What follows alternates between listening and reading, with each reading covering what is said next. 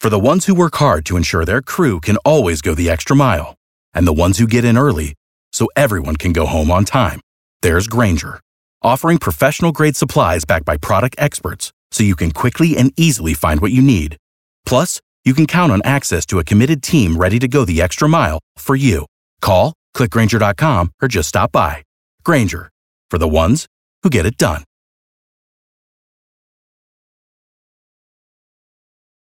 Is he talking trash?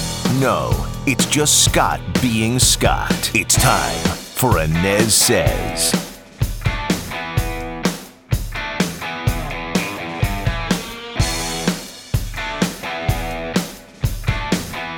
Hey, hope you're having a great day. Thanks so much for tuning in to the Anez Says podcast. What a week it has been. We're going to talk about the week coming up, but if you're not familiar with the Anez Says podcast, please make yourself familiar with it. You can find it in Spotify, WDBO.com, WDBO app, most places you find your podcast. What a week, huh? What? Wow, what a week it has been in the United States of America. I've always said that I have faith in this great nation of ours. That faith was rocked this week. There's no question about that. So, what I want to do uh, today is kind of give you my five big takeaways from this week's events. And let's begin with number one. This should go down without saying, but for the record, I will say it because it needs to be said. I condemn the violence that we saw on Wednesday with the breach of the U.S. Capitol building in Washington, D.C. We, we can't have that in our nation. We are a nation of laws. We are a nation of law and order. We are a civilized society. I know some people, myself included, have doubted that after the summer we had of unrest in our streets, but we can't stoop to that level, folks. We, we cannot stoop to that level. So I condemn the violence that we saw on Wednesday. It's not who we are as a nation and as a people. All right, number two, we need to unify now right? We need to unify as a nation. Now, this is a Captain Obvious statement, but it's a statement that needs to be made. We need to unify, right? I mean, the last really 12 years in this nation have been the most divisive I have seen in my 50 plus years on the face of the earth. Got to unify. Got to unify, man. And what a great opportunity that President elect Joe Biden had on Thursday. What a great, op- golden opportunity. It was a meatball right down the heart of the plate if you want to unify this nation, and he swung and missed, he blew it. He absolutely fell flat on his face. This guy had a great opportunity, and yes, you you you have to condemn the violence, no question about that. But you know what this man should have done, could have done, as a great unifier to start off his presidency. He could have said, "Look, I saw all those people. I saw the over 100,000 people at the rally yesterday at the Ellipse in Washington. I hear your concerns. The 1% that stormed into that Capitol building, they were wrong. We all have to condemn it. They were totally wrong in what they did. But for the 99% of you, you decent, honorable Americans who believe that your voice is not being heard in our elections, I promise you that as your president, and I, and I am the president for every American, as your president, I will assure you that our elections will be free and fair and will continue to be free and fair. That's all he had to say. That's all he had to say. He would have won so many points on the right side of the aisle, so many points with those 74 million people who voted against him. And instead, instead, the man doubled down on the radical left playbook. Guess what? It's all about racism a little over an hour and a half after the chaos started, I got a text from my granddaughter, Finnegan Biden, who's a senior in her last semester at the University of Pennsylvania. She sent me a photo of military people in full military gear, scores of them lining the steps of the Lincoln Memorial because of protests by Black Lives Matter. She said, Pop, this isn't fair. No one can tell me that if had been a group of Black Lives Matter protesting yesterday, there wouldn't have been, they wouldn't have been treated very, very differently than the mob of thugs that stormed the Capitol. There we go again. There we go again. It's all about race. And by the way, in that gathering in Washington earlier this week, what I saw were young Americans, older Americans, white Americans, black, Hispanic Americans, man, woman, child. That's what I saw. And yet, we go back to race. Joe, you blew it. You flat out blew it again. You had a golden opportunity to be a great uniter, to start the healing process. And instead, what you did was you fed into the anger and the frustration that the working class people of America have, the middle class, the decent people of America, who are sick and tired of being called racist when they're not. How does race enter this equation?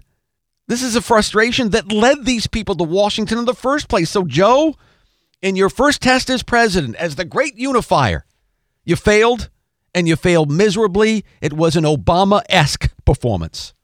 That's number two. Thirdly, let's talk about the media. As you know, I just opened the mic and, and talked on the Anez Says podcast Wednesday afternoon when all this stuff was going down in D.C. I described what was going on, I described my feelings. And in the process, I had ABC News on the television here in the radio studio. And I can't tell you how many times I heard the phrase coup d'etat. Coup d'etat.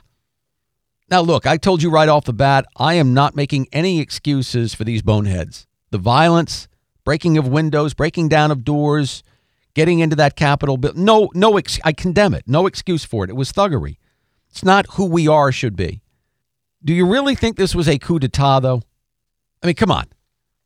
And they wonder why half the country isn't watching them anymore? This was the 1%, less than 1% of Trump supporters. And by the way, the New York Post reports that there were some Antifa members amidst the crowd there at the Capitol, four at least, according to the Post and looking at some of those people dressed in fatigues with helmets, knee pads. Look, I've, I've covered a lot of Trump supporters. I hear from a lot of you. I've never seen that kind of display from these people. Never. But come on, a coup d'etat? Let's not get carried away here. They were a bunch of rabble rousers pissed off that democracy in their eyes was not working, is not working. I don't think there was any plan whatsoever. I don't think they were thinking. There was no plan for a coup d'etat. I mean, when you see a coup d'etat in third world countries, it's typically the military, guns drawn, people are taken hostage. Come on. Come on, coup d'etat. Give me a break that this was a hostile crowd. They were wrong. They wanted to send a message that they're fed up with the way their government is being run, but it was totally the wrong way to do that. Coup d'etat. Come on, give me a break. And let me tell you something the contempt that the mainstream media and the left have for those Trump supporters, it's striking. It's striking.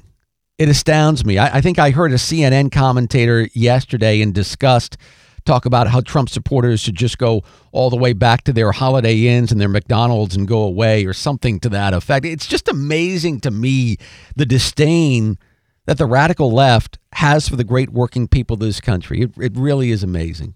So that's three. Number four. I said on Wednesday that uh, while I was watching the breach take place at the Capitol that I was saddened, not surprised, saddened, not surprised. Yes, President Trump had a part, no question about it, and we'll talk about that coming up. He had a part in swirling up the emotions of those folks who breached the Capitol building, yes. And we're going to talk about the president's dicey and uncertain political future on future episodes in the Anez Says podcast. But the Democrats are acting as if they're shocked and appalled here they are just as culpable as the president is for the events leading up to this nonsense. I mean, on day one of this guy's administration back in 2016, 2017, there was a vow to impeach him.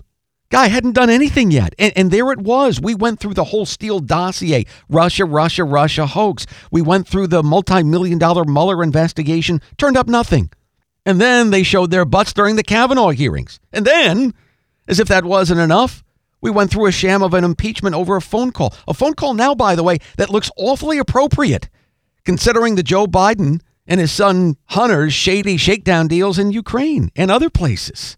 It's like, okay, we're going to pull the alarm and then we're all going to be shocked that the fire department shows up. The wacky left, along with the culpable mainstream media, spent over four years, over four years dividing this country. So let's not pretend that that, that Trump is the only one who incited this breach on Wednesday. This has been building for years. That's four. now five, to Donald J. Trump. I really do have mixed emotions here because you guys know I love all of the policies that he's put in place the last four years. He has protected us, he's protected our borders, he has made us energy independent, he has had a huge hand in turning around our floundering economy.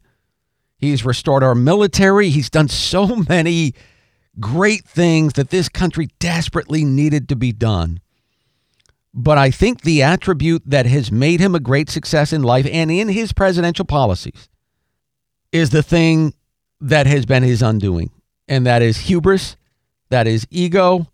And look, he's absolutely right in that our election systems need to be looked at greatly going forward in this country. I think he was wronged by an unfair election system. But that's no excuse, folks. That's no excuse to do what he did to his vice president the other day. You talk about a loyal soldier. Mike Pence has taken so many bullets for the president over the last four plus years, and yet Mike Pence gets up day by day supporting this president. Not one time did Mike Pence break from ranks. Not one time. He was incredibly loyal.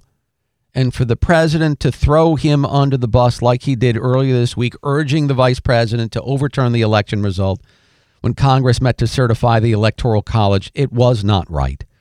It was not right. It was not true either. He, it couldn't have happened. Mike Pence did not have the authority to unilaterally overturn or object to the result. He couldn't have done it.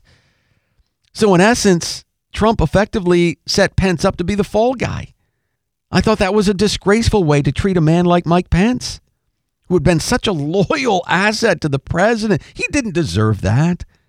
He didn't deserve that at all. You want to get down and dirty with your adversaries? Fine. The radical left plays in the gutter. Trump is going to play in the gutter, and that's one of his appeals to us, half the country, because we don't have anyone out there who's going to speak for the working class of America.